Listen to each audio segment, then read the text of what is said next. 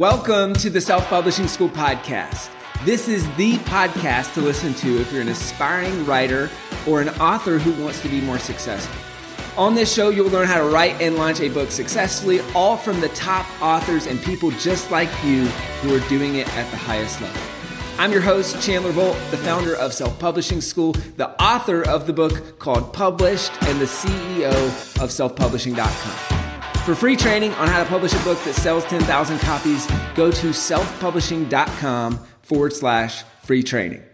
What's up, everybody? Chandler Bolt here, and joining me today is Ryan Deiss. So, if you haven't heard of Ryan, he's the co founder of Idea Incubator LP and CEO of digitalmarketer.com. Uh, over the last 36 months, Ryan and his team have invested over $15 million on marketing tests, generated millions of unique visitors, sent over a billion that's billion with a B permission based emails and run approximately 3,000 split and multivariate tests. Uh, Ryan's also a highly sought after speaker and consultant who's worked, who his work has impacted over 200,000 businesses in 68 different countries. You might know Ryan through Digital Marketer. That's probably where you've heard of him. He's a master marketer, master businessman, and that's what I'm really excited to dive into in this interview is the whole back end of the book and kind of how he's done that, and also get into a marketing piece. And then probably towards the end, we'll geek out a little bit on business and have some fun there. So, Ryan, welcome, brother. Thank you. Thanks for having me. And I know you've been sick the past few days, so hopefully you're feeling all better and we'll be rocking and rolling. Yeah, if you see me kind of start to pass that point, I'm going to apologize in advance. But yeah, I know this is my first day out of bed in a little bit. So if I seem kind of pale and clammy, that's why. But uh, my brain, I think, is more or less functioning. So we should be. awesome. Well, for starters, uh, you know, you just released the book, um, Visible Selling Machine, uh, pretty recently. And I want to talk about kind of kick off with that is you've got a thriving business digital marketer is just crushing it you guys are growing like crazy you just had an event in australia i mean i know you guys are expanding to a lot of different countries so, in the midst of all that and the business growing like crazy, why do a book? A book is timeless, right? This is this is a medium that has persisted for so long and I think I think that's because people get it, right? I mean, people understand books. When you take knowledge and you publish it digitally, that means something, but it means a totally different thing when you take that knowledge and you take the time to actually put it in a printed form and bind it and, and give it to someone. And so for me, uh, I didn't really, in the past, people always said, you know, you need to write a book, you need to write a book. I didn't really know what to say that I hadn't already said so many other times, so many other places. And I didn't know how to talk long enough about one subject to actually fill up a book. And then finally, when it came to this topic of email marketing and invisible selling and really how we do follow up marketing, I, said, this is it. This is a good topic. It's a good concept. It's one I've written about a lot. It's one I've talked about a lot. And there's very little written about it, oddly enough. So this is a good opportunity I think if you're going to write a book, the first reason always has to be because you have something to say, right? Not just I want to write a book because I want to have a book. Well, that's adorable, right? But uh, the market doesn't care what you want, right? Do you have something to say that's going to be meaningful to the market? In this case, I did. So that was why we decided to go ahead and put it out. And what was the purpose for this book in terms of the business? Because I know obviously you had the launch of the machine, and that was a big push. And I know that this fed into that. But what was the overall purpose for this specific book?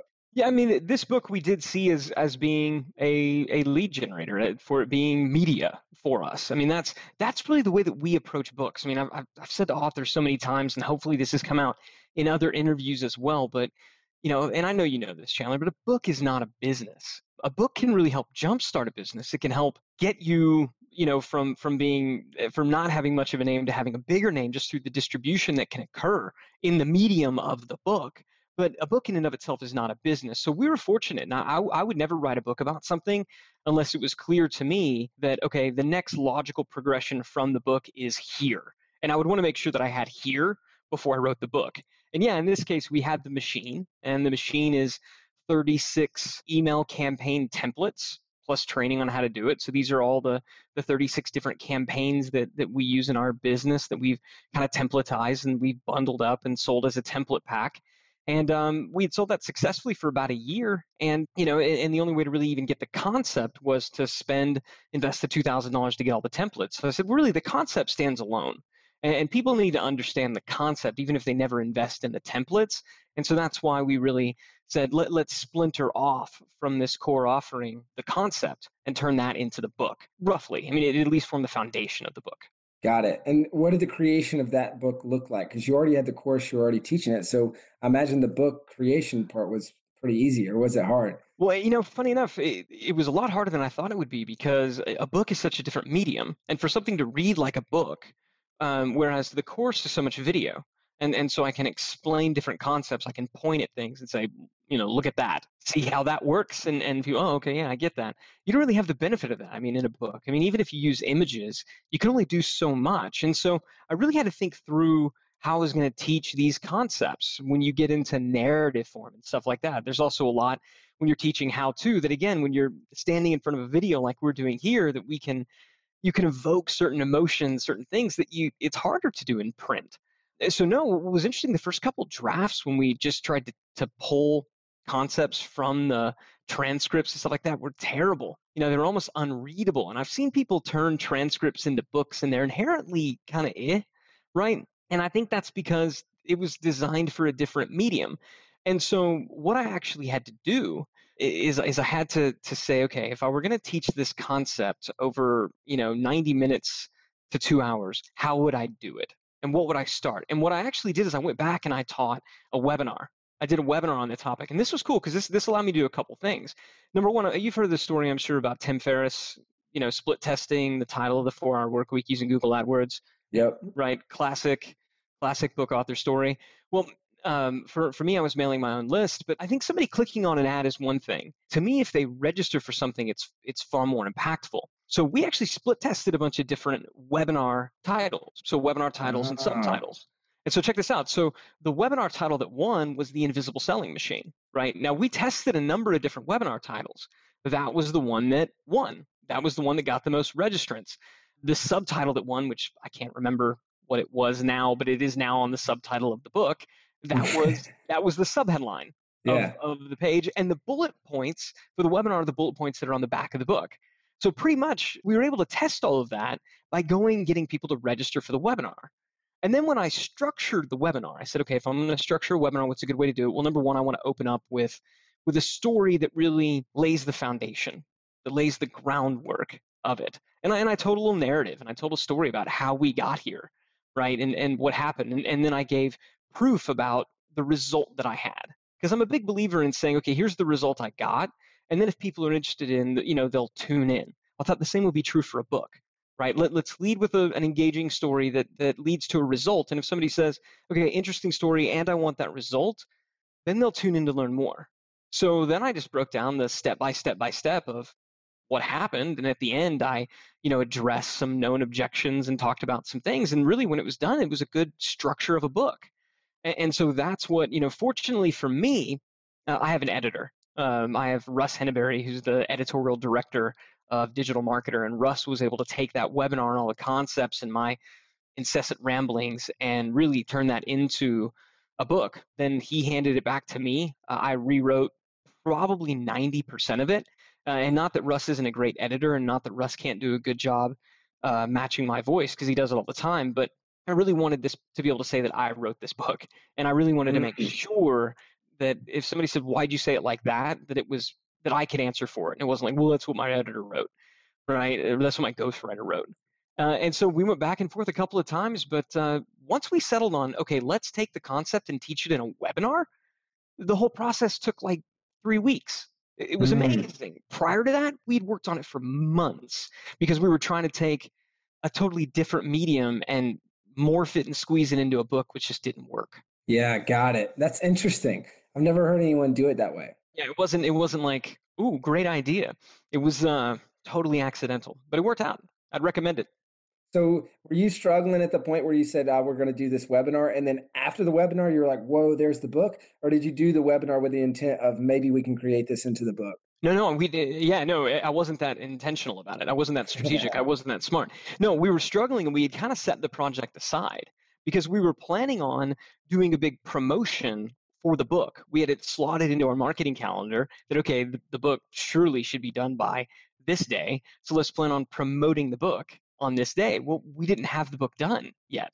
Mm-hmm. And uh, and so I said, you know, guy, I'm just going to do a webinar. I'm just going to do a big teaching webinar where I just teach and talk about the invisible selling machine, the machine, whatever. You know, we'll come up with a cool name for it. I didn't want to call it the machine because we'd already launched it, so I didn't want to get it confused. And that's the whole reason that I tested different webinar titles or webinar. I, I probably would have even thought to do that. I would have just come up with one, but uh, but it worked out. So that's and, and thus the book was born. Got it. Did you sell at the end of that webinar? Yeah, we made a very soft offer. But yeah, at the end of that webinar, we said, you know, if you like this, there's the there's the machine. It uh, it didn't sell particularly well because it, it, it wasn't designed to sell. Really, we just said I said I'm going to give a content webinar for the most part. I imagine that's probably similar to how the the book reads, right? It's it's a soft like, hey, and there's this thing. Yeah, very. I mean, very soft. At, at the end of the webinar, I, I think I might mention the machine, but I did not want. I've bought books before that were essentially disguised sales letters, and I hate yes. that. As the reader, yeah. I hate that, and I was not going to be about that. Um, mm-hmm. I wanted the book to stand alone, and I think that's important. I really do. I think that's important, and it's important one just somebody paid for it, right? You should deliver value well over and above what they paid for. So I think you have a moral obligation to do that. But also, if you just look at uh, at Amazon today, it's also the reason, by the way, to write a real book and not just put out a poorly edited transcript. You will mm-hmm. get eviscerated in your reviews if your book is a disguised sales letter, and that mm-hmm. will hurt. It will hurt your rankings. It will hurt your sales. It'll hurt everything. I mean, fortunately, that book has really good sales, and people come up to me and they say, you know, wow, I'm I'm surprised this was actually a good book. I'm like, why, why are you so surprised? It's because most of the books that are put out by marketers are just kind of puff pieces, or they're you know, they're disguised sales letters and those types of things. And this is like a real book. yeah, that was the point. We wanted to write a real book. When you guys were split testing the the webinar titles, was it for that same webinar or did you hold multiple ones? Were you split testing it inside that email or was it over the course of different webinars? No, it was that, just that one webinar. Yeah, we only did we only did that webinar one time because again, it was just to fill time.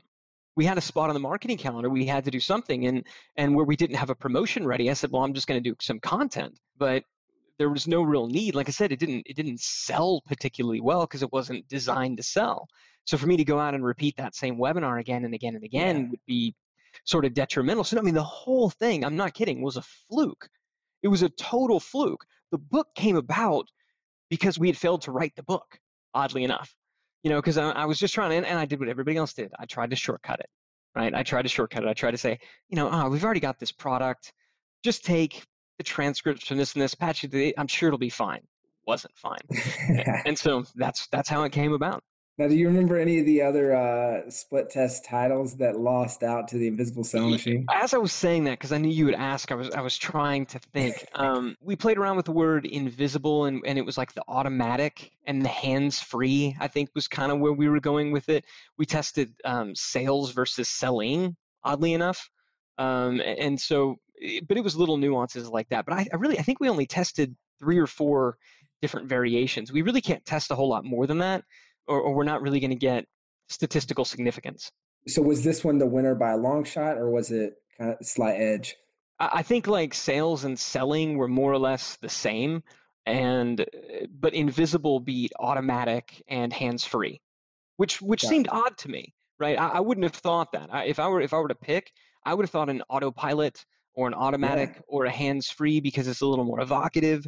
Um, it, it, suggests a benefit would have outperformed, but I guess the idea of uh, of the invisible got it, and and and actually hands free is in the subtitle. So it was like the you know five step hands free autopilot. So we got the hands free and autopilot in the subtitle, and so I think having the more evocative, curiosity driven headline with a more benefit rich specific subheadline won. That was what won. Interesting. So, so curiosity then hit, drawing them in with the title and then benefits hitting them in the subtitle. And that's not uncommon. We've seen that win in headlines. You'll you'll have a grabber at the top, so you'll see you know a classic headline structure in in the financial space was liars, liars, liars, right? And then it was okay, who's lying? What are they lying about? You've got to answer what it is. If you're going to use a big grabber like that, you have to answer it fairly quickly. Uh, and, and, sort of the invisible selling machine, while not as as much of a grabber as liars, liars, liars, was enough of a grabber that people said, "What is that? Oh, it's about email marketing. Great, I'll check that out." I'm glad you mentioned the part of you got to answer it because it's. I think it's just hilarious when people put that curiosity attention grabber subject line and then just don't even address it. And, it, and it just yeah. pisses people off so much. It's also not good enough in this culture right? Because okay you got someone to glance right? Uh, that's that's what that's at best you're getting someone to maybe glance when you do that.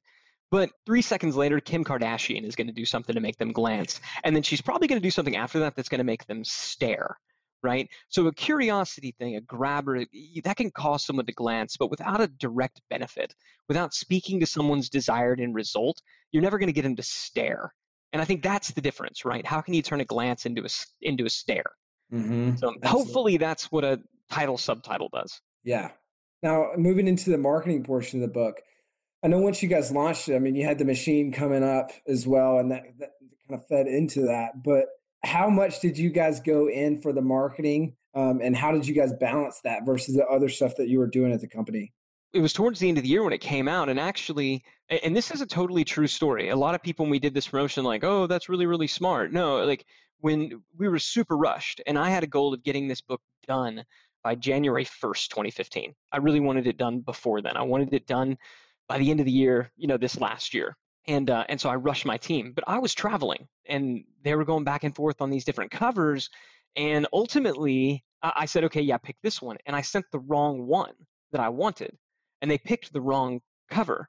Uh, it was my fault, but but the wrong cover was selected, and then in addition to that, the printer messed up.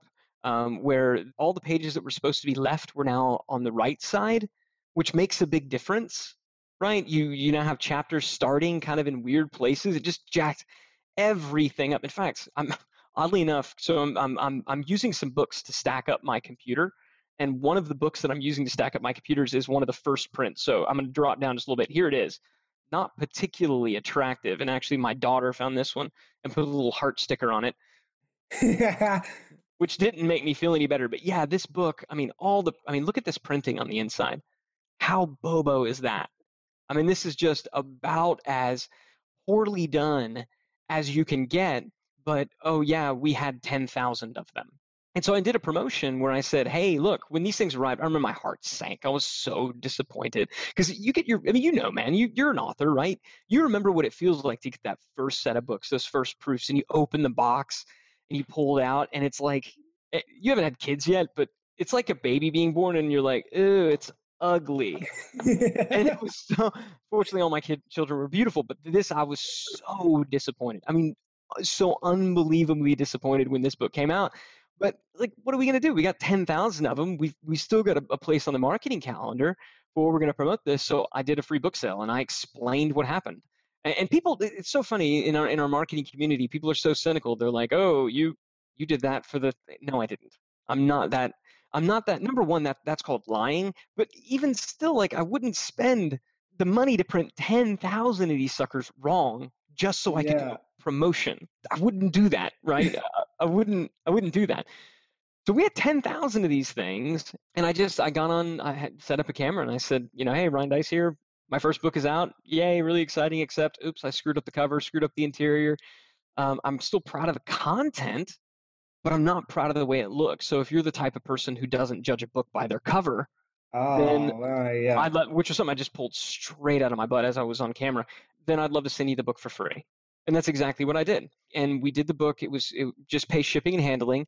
And and really when it was all said and done, it was pretty much just I think we charged 4.95 shipping and handling, which depending on where we were shipping it, for the most part, it cost about 4.95. Uh, and we had in these a little under a buck to get to get these printed. And so we, you know, we just about broke even selling these, getting rid of these books.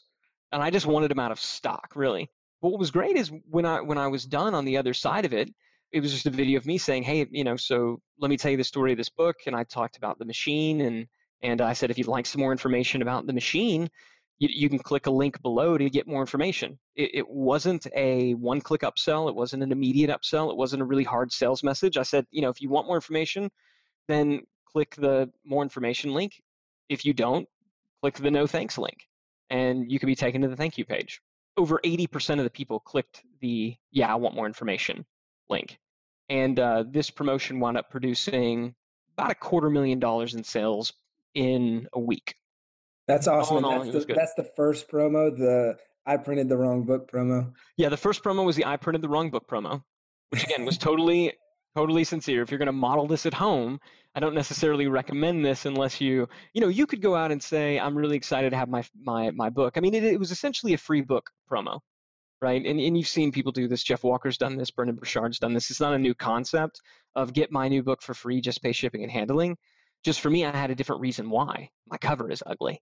And there were lots of people, oddly enough, who said, no, that's okay. I'm going to wait until the real cover comes out. Um, and there were lots of people who said, I don't care.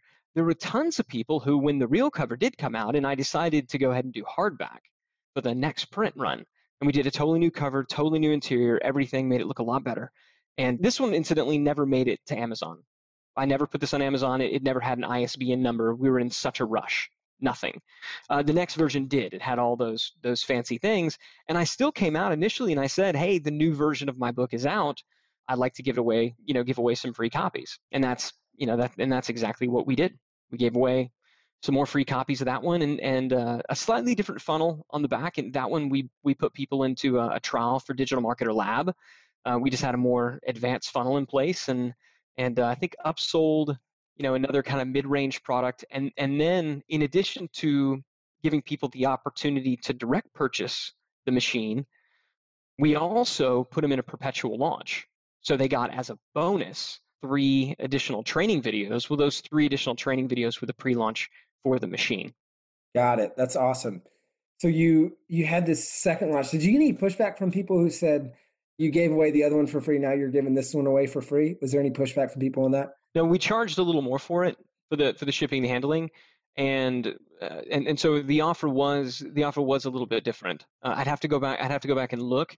And in fact, what we might have said is you can get the book for ten dollars, and I'll ship it for free. So it wound up being, you know, about the same. And in fact, that's exactly what we did. I think it's we said you can get the book for just ten dollars, and I'll send it to you for free, just like Amazon. This is what we did. It. So, and was this yeah. pre-selling or was this once the book was already available on Amazon? Uh, when we first did it, the book wasn't available on Amazon because it hadn't yet shipped to Amazon. I didn't even know how to do all that stuff yet. In fact, initially it was set up wrong. We set it up as an Amazon seller selling like a used book. And so, I mean, we didn't know what the heck we were doing. Like, and we should have investigated, right? Should have asked some people. But my thing is always, let's go out and, and make a and make a big mess. And I also never cared about the Amazon rankings. Yeah, that was the thing. I never cared about the Amazon rankings.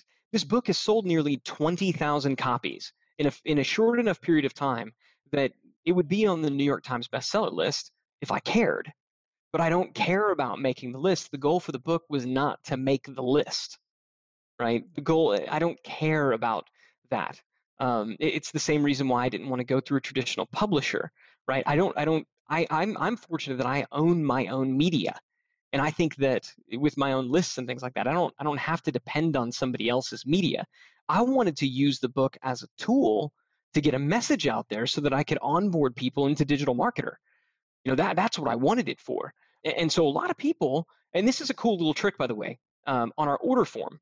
If you go to invisible selling machine if you go to if you go to buy and then leave we say wait before you go would you would you rather buy it through amazon and so we give people an opportunity right there to click and to go and purchase it on Amazon. Now we get a ton of sales every single day through Amazon, and and and it's starting to climb the ranks in, in Amazon. And I'm sure that eventually it's going to wind up ranking very high in its categories in Amazon. And I'm sure I'll get emails from people saying, "Oh, you rank number one for this category," and that'll be great. But it's not the purpose of this book, right? It's not the reason that this book exists. So if it happens, great. But I wasn't going to be dependent upon Amazon. I wasn't going to use it as a pre-sell and then move all the sales through Amazon. No, they're my sales. These are my customers, right? I wanted the sales going through my shopping cart so that I can control the experience, so that I can control, you know, what gets sent out. I mean, I wanted to have total control of it. And, and so, so no, it wasn't a pre-sales kind of thing. Got it. And so the total control aspect, I imagine that too ties into the publishing part because you you mentioned about you know this is why you didn't go the publishing route and we talked a little bit on about this before the interview but want to you want to touch on that fact the fact that you I mean you've been offered publishing deals and you've turned those down and why Yeah, I mean, I- have had publishers offer me. I've had I've had agents come through and say, "Hey, XYZ publisher would would love to do a single book deal for you for a half a million dollar advance, and if you'd be willing to do a multi book deal, it could be a multi million dollar advance." And thank you. You know, I, I appreciate it. There might come a day, one day, where being on the New York Times bestseller list or being a quote unquote published author, the way that some would define it, becomes a bucket list item for me. Uh, that day is not today. This book, both its ugly cousin here and its much prettier version has produced millions of dollars in revenue for me. And I own 100% of it. I control 100% of it. I put it out at my pace. Um, and so somebody coming along and saying, okay, we'll, we'll, pay you a half a million dollar advance. Yeah, but, but then I'm having to, if, if I want to use my book as as a tripwire, for example, which is what we call kind of a front end entry point offer, now I have to go and buy a wholesale from the publisher. So now I'm, I'm having to go to the publisher and, and, and I'm buying from them for what seven eight bucks i guess? I mean you know you would know better than i do. If i'm going to go and publish my book uh, or buy my own book from the publisher seven eight bucks yeah or, you know i might get a wholesale deal. I might if i depending on if i go through you know a smaller publisher then maybe they'll let me buy at cost. But still it's going to be more than i can get if i handle the process myself and, so right then and there what i can charge for the book to bring people in is more i, I have to charge more which is going to impact my ability to front end it. Again, the, the creative aspect of it, if I want to put certain things in, they might argue with me about it. I don't like to argue with people about my own stuff. I don't see me doing well with that. And but the bigger issue, man, I don't know if you've experienced this, the timeline. So I had finally got to a point where I was talking with the publisher and um because frankly they, they made it they had made an advance offer that was so lucrative i was like i gotta at least think about this this is a lot, a lot of money. I mean, I, there's a lot that I can do even if I just take 100% of the advance and use it to buy back books and put it into marketing. They're they're willing to front end load a pretty gigantic marketing campaign. Uh, I gotta I gotta look into this, and it actually would have worked. That that's the area where it would make sense if you're willing to take a really big advance and put it back into the campaign itself which is what the publishers want you to do to sell more books, right? Eh, I, which I was more than willing to do but they're talking about 12 to 18 months before the book gets out on the shelf. And that's that's the short end of the stick. Like that's right. the, the minimum. Well, no, right? and that that was my point. Like eh, I was willing, I wanted to really negotiate that. Like that was my prime negotiating thing. And and the best that they could do, like if we really hustle, like you know, twelve to eighteen months, maybe. what? So that to me, oh. that to me was was the biggest deal killer of all. I mean, certainly in, in a lot of the stuff that I'm writing about in 12 to 18 months, are you kidding me? We'll have changed. You know, I've already changed around. We, we're on the third printing of Invisible Selling Machine. I've changed it a little bit every time, just tweaking different stuff and just fixing spelling mistakes and stupid grammar errors. But stuff changes. 12 to 18 months. I, know, I could be dead in 12 to 18. I'm not going to wait 12 to 18. What takes 12 to 18 months yeah. today? Nothing. Yeah. So that was to me that was the bigger reason why I was like I can't do it. Timing. I there I make there may come a day. There is a place for it. Um, if I can write some some giant piece that's just so awe-inspiring that it will inspire for generations to come, probably won't. But if I can come up with that, then then maybe I'll keep you posted. Hey, Chandler Bolt here. I hope you're loving this episode so far. It's time to go from inspiration to implementation. All right, so if you've learned something, we want to help you implement what you've learned with your book. So, what I want you to do right now is go to selfpublishing.com forward slash schedule, book a publishing consultation with one of the experts on my team. We'll talk about your goals for your book, your dreams, your challenges, your next steps, and we'll start putting together a plan. All right, so go to selfpublishing.com forward slash schedule, book a call with the team. Let's see how we can help with your book. It's time to implement. Now, I was interesting to me when you were talking a little bit ago is that you guys switched the back end offer between the wrong book cover launch and the uh like the the the one with the new cover and the real launch. So what went behind what went into your thought process behind that and why did you switch from uh, the machine to doing DM Labs as a front end offer? Yeah, pretty simple. We weren't ready the first time. I mean, I can't tell you, man, how many of the things that we do that people take as intent that really they come down to the fact that we're just so busy. Sometimes things slip through the cracks. So it was coming towards the end of the year, and uh, and I was traveling. I was gone. I mean, it, the week before Christmas, you know, I'm gone. I mean, and and the the week between Christmas and New Year's, we pretty much shut down the office. And at the same time, you know, we do traffic and conversion summit the first part of the year, so the team's kind of kind of crazy with that. There's just a lot going on. We had this promotion slotted, and we're like, "Yay, the book's done!" But the funnel wasn't. But kind of all of us forgot that, and so here we were. We wanted to put out the book. I didn't have time to record. Uh, you know, I really didn't want to go from a a free book into, "Hey, thank you for buying my book. Now can I have two thousand dollars?" Right? That's a little bit like, sure was nice meeting for coffee. Would you like to get married? You, kind of need to put some steps in in between there. And so what I when I decided instead, originally we were just going to say, you know what, let's just sell the book. And everybody who gets it, tell them on the thank you page, hey, as an unadvertised bonus, here's some additional training videos that you can go through and here's an additional mini class that you can register for is actually how we were going to do it. Here's an additional mini class that you can register for. And obviously that mini class was going to be opting in for a perpetual version of our launch right for the machine. And so we figured it's not going to you know we're not going to the immediate sales aren't going to be as high because we're not going to really have an immediate upsell, but we'll get it. You know, we'll get it over the next uh, 14 to 21 days as the perpetual launch does what it does. We're just going to have to wait for it. And that, by the way, the perpetual launch is one of the campaigns that we talk about in the machine. It is one of the campaigns inside of the machine, and it's one of the campaigns that I talk about inside of Invisible Selling. There's a little bit of a meta thing where I could say, you know, when you sign up for this, you're also going to be able to see, you know, one of the ways that we can do email follow up right? So we were going to settle with that. And then last minute, I said, you know what? Let's just go for it. Let's go ahead and try to get an immediate sale. There are people who are buying this book who have heard about the machine. They're going to be ready to buy. And so let me just record a quick, you know, it was like a three or four minute video.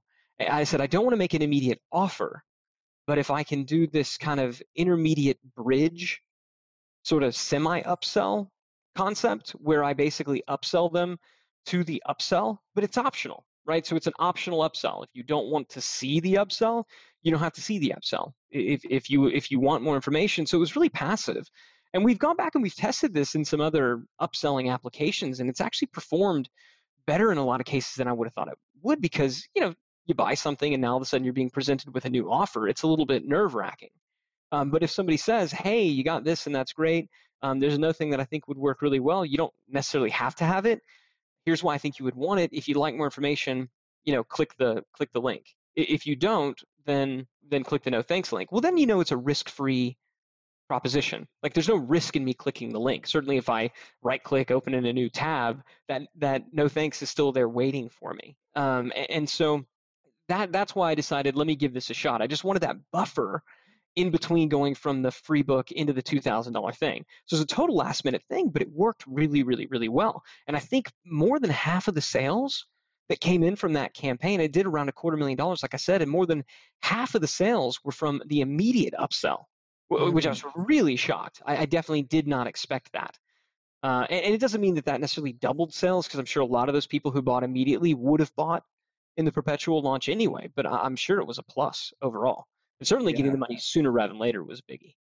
Interesting. So it's a, it's almost like a permission based, like asking for permission to show them the upsell. So then they feel like they're more in control. And then they go to the upsell. And then it's like, well, this is something that I said, yes, I want to see. So I'm inherently more yeah. interested to actually watch the video. Exactly. I think there's a micro commitment aspect to it. And then when we roll out the new funnel, I knew I wanted to put people into Digital Marketer Lab because that's our main thing. At Digital Marketer, we want members, we want subscribers, we want people into Digital Marketer Lab.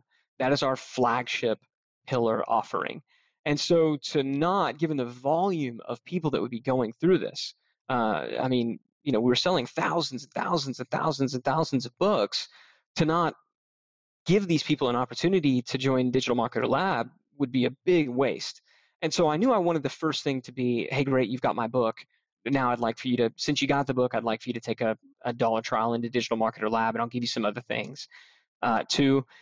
And uh, then I, I, believe we did an offer for Secret Selling System, which is just kind of a generic marketing class that uh, that Perry Belcher and I did together. It, like 99% Perry, but uh, on just general selling. And so it's, you know, this book kind of explains my general manifesto of invisible selling. If you'd like to know how another way that we do selling, we have this course called Secret Selling. So it was a it was a good little tie-in since they both dealt with with selling. And then on the thank you page now, so the order, so the transaction was done on the thank you page.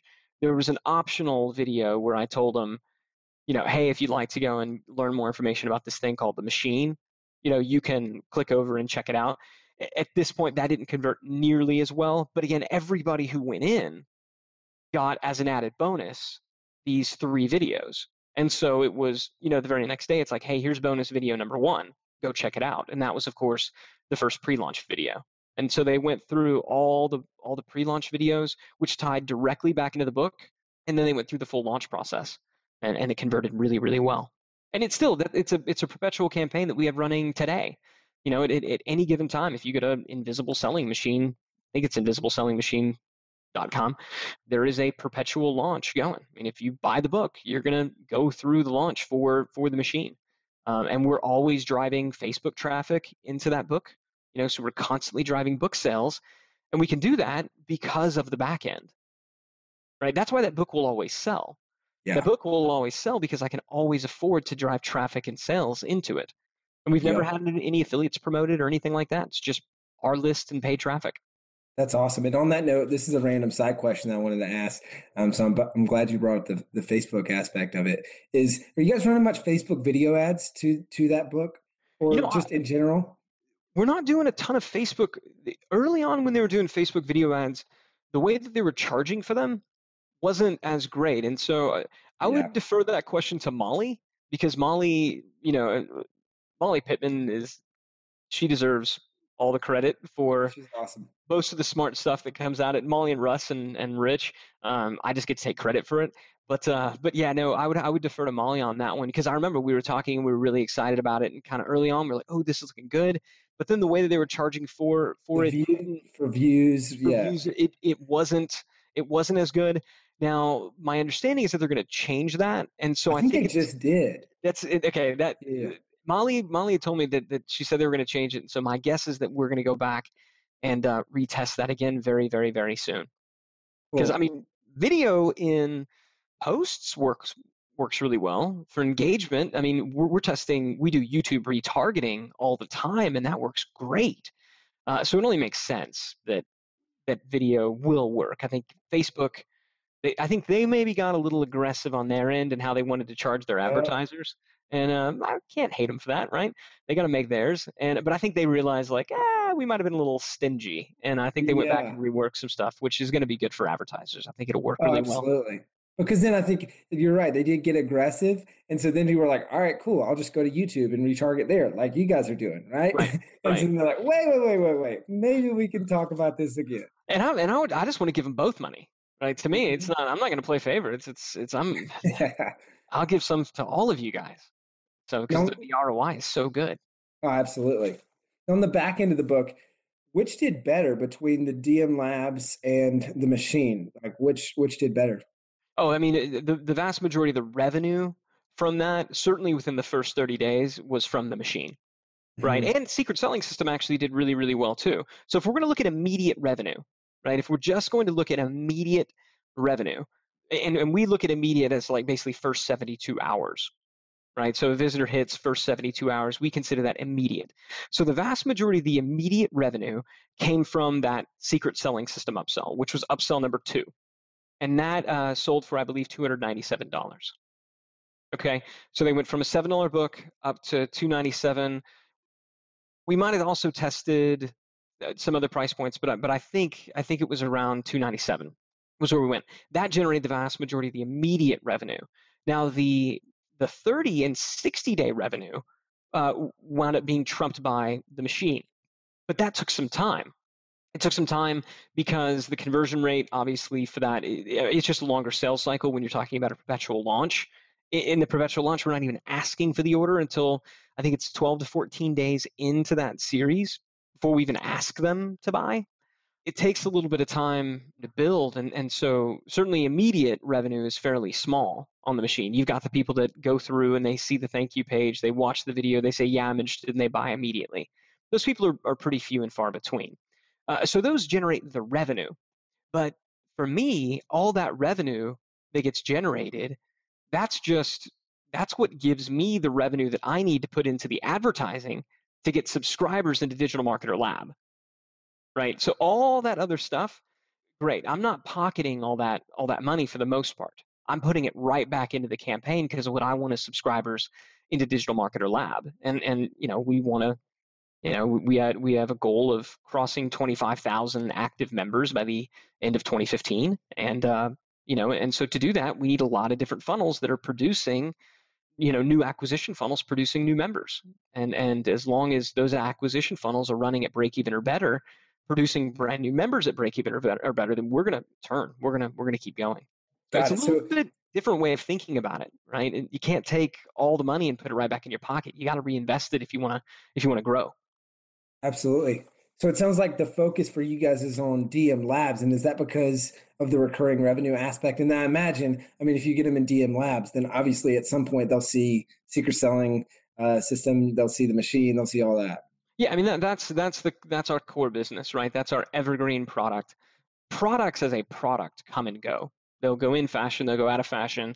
You know, people see the machine and and even though the machine is an evergreen product right their email campaigns they're going to be people who see it and be like oh that's old right i mean for the most part products you got maybe 12 to 18 months and this isn't new to this isn't unique to to the marketing space this is true in just about every market you look at why i you know apple has to come out and refresh your iphone and, and ipads and stuff like that i mean it, people want the new it's just the way our culture works. They want the new. And, uh, and just slapping a 2.0 on it usually isn't good enough. But when it's a subscription, you know, when it's a membership, you can deliver the new without having to sell the new constantly. Right. And so for me, I, I always want somebody in some type of subscription. That's where the stability of, of business comes from. That's when you can really say, okay, we're a real company. We're really growing here because look, we have this. And it's not this just kind of up and down whipsaw uh, revenue whipsaw that a lot of businesses go through. And so that's why that's that's our primary focus. Everything that we have is is built around. It's also the best thing that we do.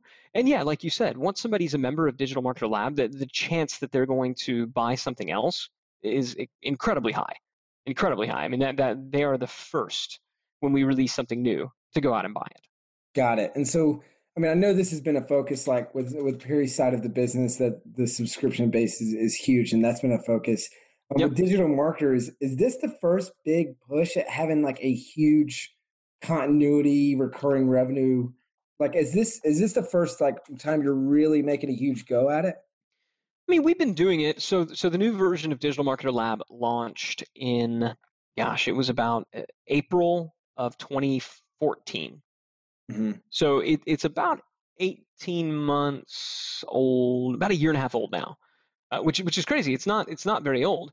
Now we have had different iterations of Digital Marketer Lab in the past, and uh, just candidly, we just haven't done a very we just didn't do a very good job with it.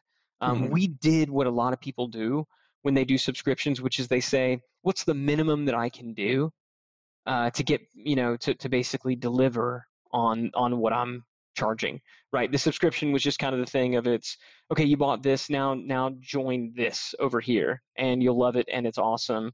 And you get people in when they buy one thing and then you just kind of hope to keep them by having enough stuff there. Well, we wanted to make sure that with Digital Marketer Lab it was the best offering out there, period, end of story.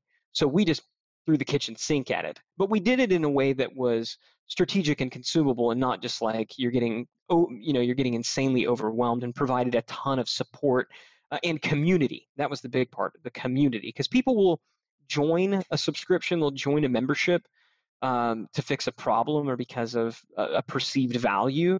They stay for the community. I've known that to be true for a while. I don't remember where I, I heard it first. Um, it was the old saying with subscription and membership was people join to get out of hell, they stay because it's heaven. Um, again, I like I didn't don't quote me on that. You can quote me as quoting somebody else who I don't remember who said it uh, on that. But uh, but so I've known this to be true. We just never really knew how to do that. And with the introduction of just something as simple as a Facebook group, right, um, as a as an additional bonus, um, that uh, a closed Facebook group and having that community aspect, just that was so big. But no, I mean, it, we've had a number of pushes for Digital Marketer Lab. I mean, kind of every time we offer an execution plan, it's Digital Marketer Lab on the back. Um, we'll, you know, every quarter or so do a dollar trial offer for a very short period of time to, to get a bunch of members in. So it's fairly recent in that it's only been going on for the last 18 months, But that's not because we didn't try before. We tried before, we just failed because we didn't do a good enough job on the deliverables side. Got it. And so now it's you're stepping up to the deliverables and this is kind of coming front and center. Yeah, well now I'm really proud of it. Right now now I can say this is good. I mean, we just killed like Digital Marketer Lab was launched gosh, I think in 2008, 2009 originally. And when we first launched it was actually really really good. I put I put a lot of work into it and then it just it got hard. And so we killed it. I mean, we killed it. Stopped the billing, shut the thing down. I mean, it was it was still generating six figures a month, but it, it was so bad. I was so embarrassed by it um, that that we just killed it.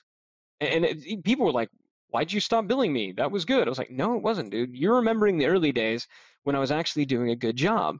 And and I just in in trying to run a business, I wasn't able to fulfill on all the obligations of doing. It's not that I didn't want to.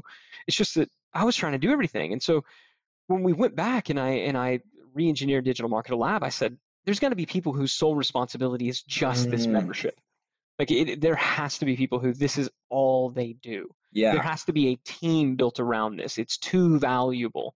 And so we hired some some key people to to really help get that thing going. And and I mean we got somebody who all they do is they're just responsible for the Facebook group and just making sure that every question that gets asked in there gets an answer. I mean, that's their whole thing. They don't necessarily answer it themselves, but they'll ping somebody in the office, say, hey, can you respond to this? Or they'll ping another member and say, hey, I remember you talking about this. Would you mind responding to this? And they're engaging, and that's their whole mm-hmm. thing. That's Susie. She's a community manager, right? In the past, I never would have made that type of investment. And I think most businesses won't. They won't hire a full time in office person because we are, I think we have a really great, uh, you know, fantastic offering out there that I'm really, really proud of, and I'm and I'm proud to highlight it proud to tell people, hey, you should be a member. Because now I know when, when they get in now, they'll say, wow, this is great. Whereas in the past, the better we were at selling it, the faster we would convince everybody that we sucked. You know, now it's I'm proud to sell it because I know it's really, really good. That's great. And that, that's cool to hear how you guys made the transition from that being front and center and focus. And I feel like a lot of people relate to that, right? You're running the business like you were, and so you can't keep the content good So like this, this this constant juggle between the two but once you made the decision to okay we're going to invest in this and put some full-time people in there and that is their thing then it becomes so much easier now now you can actually sell it better which is pretty cool. Yeah i mean it's it sounds logical it's hard to do on the front right? It's hard to make yeah, that investment before the thing is making money.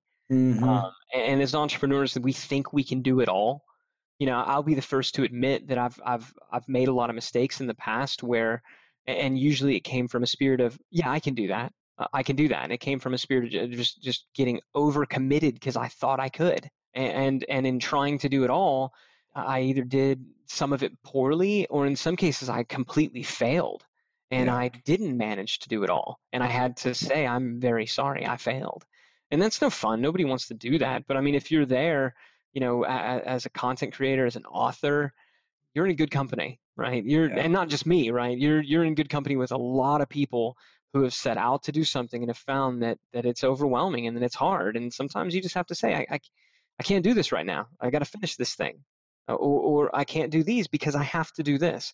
I have to focus on this. This is too important. And, and that's where we were with Lab. That's where we were with the book. I mean, there were lots of stuff that we set aside, projects that would have made more that would have generated more revenue, but I but the book was important. It was too important of an asset. I knew that that while it in and of itself wouldn't make a lot of money, it was too important of an asset to not invest in. That was hard to do. Hard to do when you got payroll and office and you know yeah. you yourself like to eat, right? I mean it's but that's that's that's business, right? That's why we get paid the big bucks.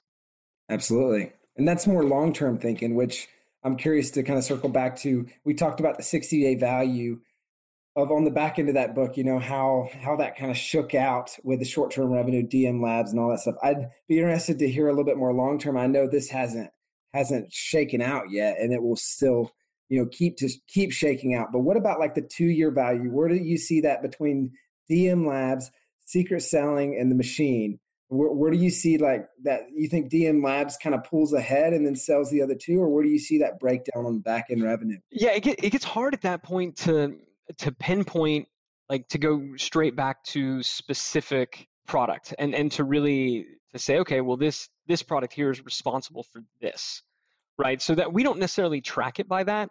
What mm-hmm. we do is we look at it and we say, okay, this funnel, this campaign, this acquisition campaign that brought someone in, we want to make sure that that particular campaign as a whole, if it's 30 day, if it ROIs in 30 days or less, then bar the doors, we're coming. Because I mean, it, it's hard. Like if you're self-funding, like I mean, we're fortunate now. Like we're we're a good-sized company.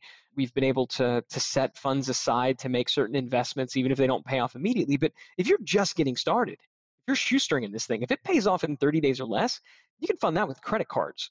Right? I'm not necessarily. I'm not saying suggesting go out there and rack up a bunch of credit cards, but to make a, a you know a five to do a $500 buy on Facebook, right? As a as a risk, for example. I mean, if you're a business owner, I think that's a good risk you could spend five hundred dollars on stupider stuff than that all the time. Yeah, absolutely. I mean, I'd much rather sit on Facebook and then look at it and say, okay, I've got I've got from now until you know I got thirty days before I need to pay this bill, so I got thirty days to make that five hundred dollars back.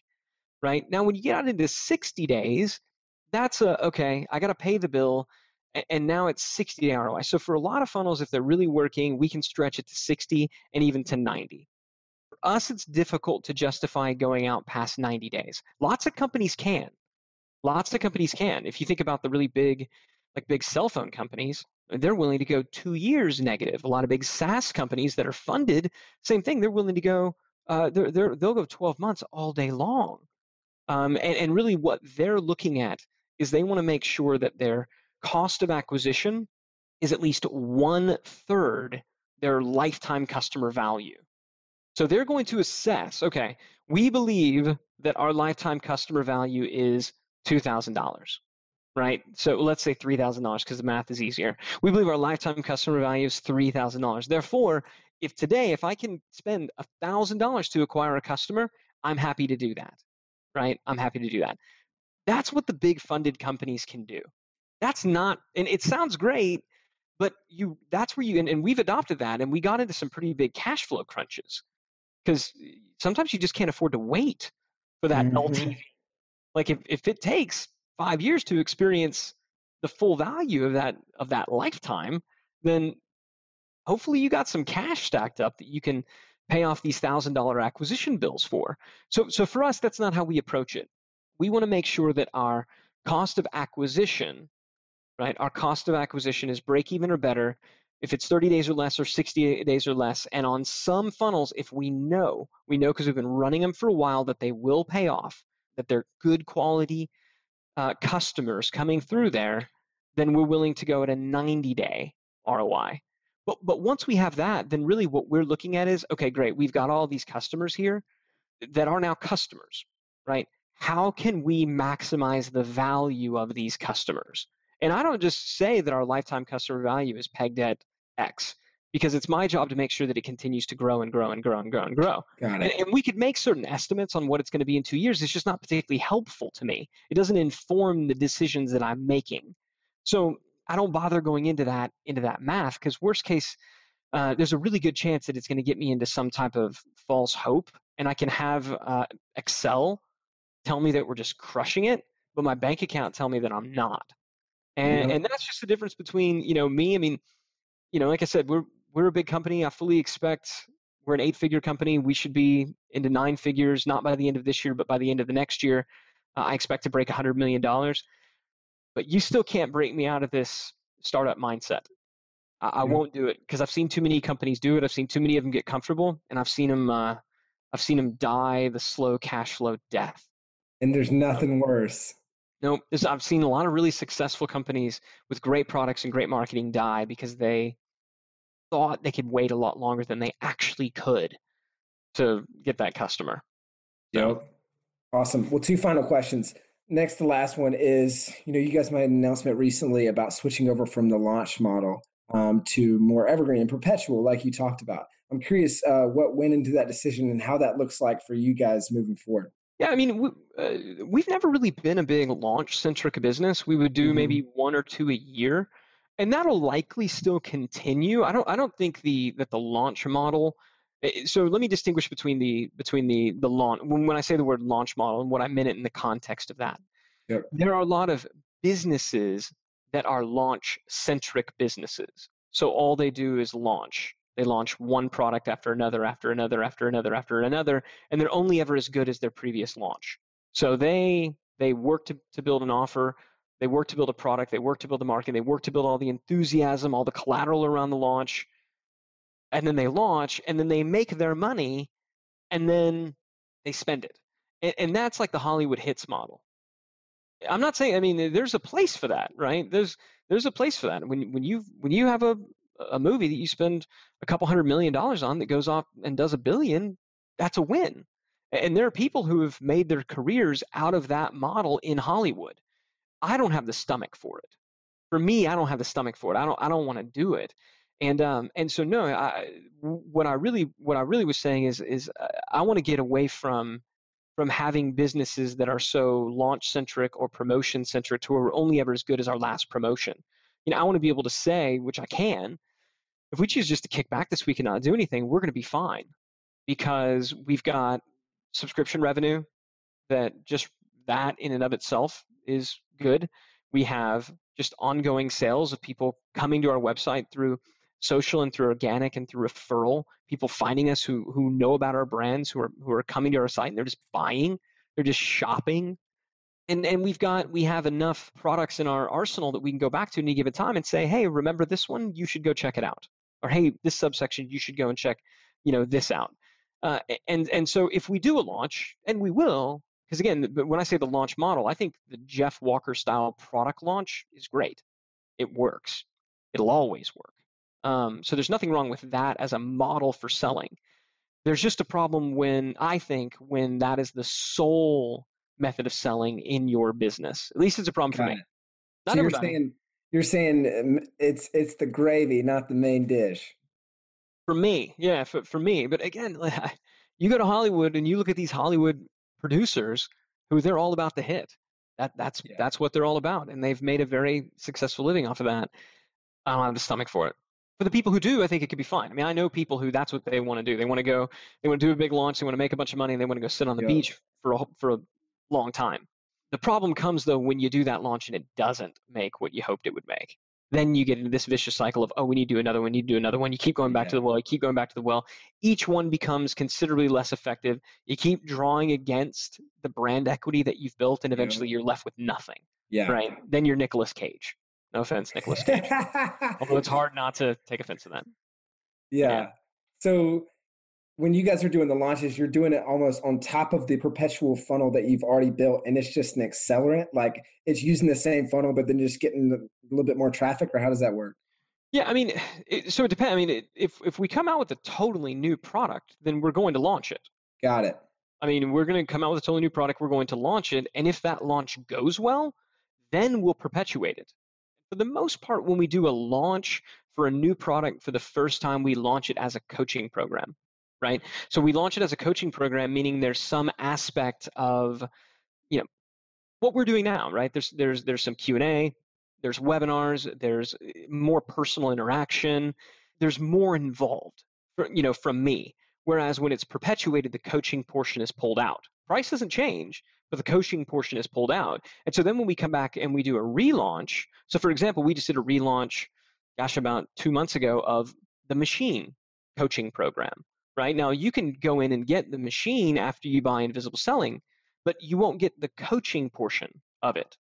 Whereas the people that bought two months ago, which is now closed, and, and, and actually the coaching portion is is about to end as well because we just are going through the eight week cycle. They got eight weeks of coaching, you know, with me, getting on webinars once a week, and Richard talking about, okay, guys, so at this point you should be here, here, and here, and here's your homework, and all right, what are your questions, right? Let's do office hours. You can you can get to me directly. The people who buy through the perpetual don't get that, and so that's another way that we distinguish between our launches and our perpetual ones. It's also how we're able to, to close a launch and have it actually close the offer has definitely changed. The people that got in during that launch did get a better deal than the people that get in after, unless you just don't care about the coaching portion. Got it. And then final question, um, what would be your advice to someone thinking about doing a book to to use it for the purpose that you did for the back end and for growing your business? Yeah, so I think uh, if I were going back and doing it again, and I, and I will do this, the next book that I write, I'm going to start it as a as a webinar. I found that a you know a 90 uh, minute to two hour long webinar is it wound up being about a 180 page book. So when you added some screenshots and and and examples and and stuff like that, so you can pad it up a little bit more and get it over 200 pages pretty easily, which is a that's a good sized book. I mean that that's a really great size. It, it's not so thick. I mean people actually get through it, but it's a good, tight, concise, and and this with and that gives you an opportunity to test the titles and subtitles. Like I said, bullet points. So you're starting to build the collateral. And the thing is, if if people ask a lot of questions, if the engagement's really high, if they're really excited about it, then great. If they're not, then it's probably not that great of a book, right? If if if you think you have the most amazing title in the world, and and you do it as a webinar and nobody signs up, it ain't that great of a title, right? Sorry, it just you missed. You got to be willing, but at least you found out now before you went and printed, you know, ten thousand. Um, so so so that's what I would do first. I would do a webinar. Um, uh, either either you have it transcribed, but don't have that be as, as the structure as the starting point. Uh, either yourself or an editor. You can you can have an editor go through and a, a ghostwriter. Uh, I, I've never had any luck with ghostwriters. I've, I've tried them over the years because I've always wanted a book. I've never had a ghostwriter produce for me anything that was even remotely usable. But when I was able to hand this transcript off, now I had something that was because it was my words you know my thoughts. I was able to say it in my way. I was able to give my examples tell my stories and they were able to listen to that again and again and again and again. And um, you know like i said the structure was sound. I opened with a with a story and and then i made a uh, I told what the result of the story was and i made a big promise. And then i said okay let's keep going. If you want to know how to get this promise let me tell you the steps that i did. And then i walked through step by step by step by step. And then at the end i took questions right? And so then at the end of the book, I countered and overcame certain objections. You know, I mean, you could see how it really flows into the structure of a book mm-hmm. very, very, very well. Uh, and so we took a fair bit of time, had a line editor go through and edit it. and I edited it myself. I mean, it, it's still there were still things that we missed. Had a professional cover designed, did all the did all the stuff that we're supposed to to do, uh, and then we sent off for printing. Um, and we used Bang Press, B A N G, Bang is the company that we used to print our books, and they did a great job. Actually, I was turned on to them by uh, by Tucker Max. If you know who Tucker is, Tucker, um, multiple New York Times bestselling author, and and uh, on his last book, essentially went self-published. Still had it distributed through Simon and Schuster, but essentially self-published. It's a fantastic story. You ought to you ought to Google that if you're interested in the whole self-publishing concept, because he's really was was one of the forerunners in this space. So so Tucker turned me on to Bang, and then we had the books now what I did is I I shot a video of myself saying, you know, that you know, making a very special offer for the book. That became the sales page, and then the upsell. Well, and I probably should have started here. Is what is the thing that you ultimately want to sell, right? So a book is not the end result. You got to have what the end result is going to be, and the book needs to flow from that. So since I had what the end result was going to be, I had the book. I ran a special offer, upsold the the thing that I had that I knew worked well, that I knew sold, that I already had all the launch collateral, all the sales collateral for it. And so, if somebody want to duplicate the process, then I think that's basically uh, what what you do. Step one, though, is to have the thing at the end. Absolutely. Awesome, Ryan. Well, this has been a great interview. I've really enjoyed uh, walking through this process and hearing the back end and hearing kind of just how you did it through a webinar and then the whole process from that. So thank you for sharing. And before we hop off here, where can people go to find out more about you, more about the book? Uh, so the book is at invisiblesellingmachine.com. Uh, and that's also just an example if you want a, a page that you can model for kind of how to lay out a, a, book offer page if you're if you're selling the book yourself. Um, and I would recommend even if even if you don't want to buy the book, click on the order page and go to the order form and then go to leave. You need to typically be on the order form for I think five or 10 seconds because we don't have our exit pops trigger immediately. We only want them to trigger for people who've actually engaged for a little bit. But if you go to the order form um, and hang around for five or 10 seconds and then you go to leave, you go to basically to mouse up, you'll see that exit pop that then sends people over to Amazon. That was a biggie. That was Richard Lindner's idea. Give him all the credit for that. He's the president of Digital Marketer. And that was his idea, and that was great. We had a lot of sales every single day from Amazon, uh, from people leaving our order form saying, oh, I don't know, oh, it's on Amazon. We also get people who click the link saying, no, it, it's fine, I'll go back and order it from you. Because people say, oh, knowing it's available on Amazon, is helpful. Ah. So I'll order from you. So we kind of get a little double there. So I I would definitely go I would go to invisibleSellingMachine.com. If nothing else, just see that cool little tip and also just the structure of the offer. Just don't knock it off word for word, please. Um, that happens from time to time. Please don't be one of those people. Uh, and then for me, I mean, just digitalmarketer.com is my uh, is where you know I get to talk about marketing with all my friends at Digital Marketer. So those Awesome. places. Ryan, thanks, man. Yeah, thank you.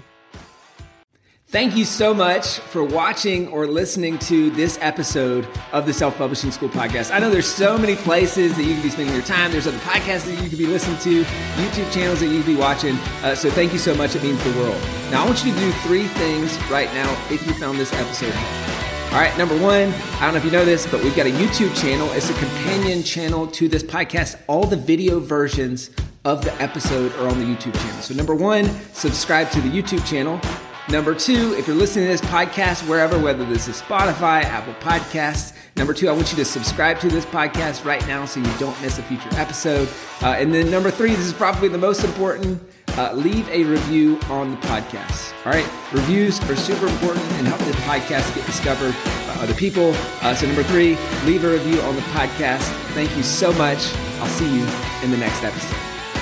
If you're on the fence about scheduling a publishing consultation call with my team, maybe you're not quite ready uh, for that, I've got some free training that I think will be really helpful for you. All right, all you have to do is go to register to sign up. Go to selfpublishing.com forward slash free training. When you do, you're also going to get a free digital copy of my new book published. And on that training, you're going to learn the next steps, so how to implement with your book. So, how to write, how to publish, how to launch successfully. So go to register right now at selfpublishing.com forward slash free training. I'll see you there.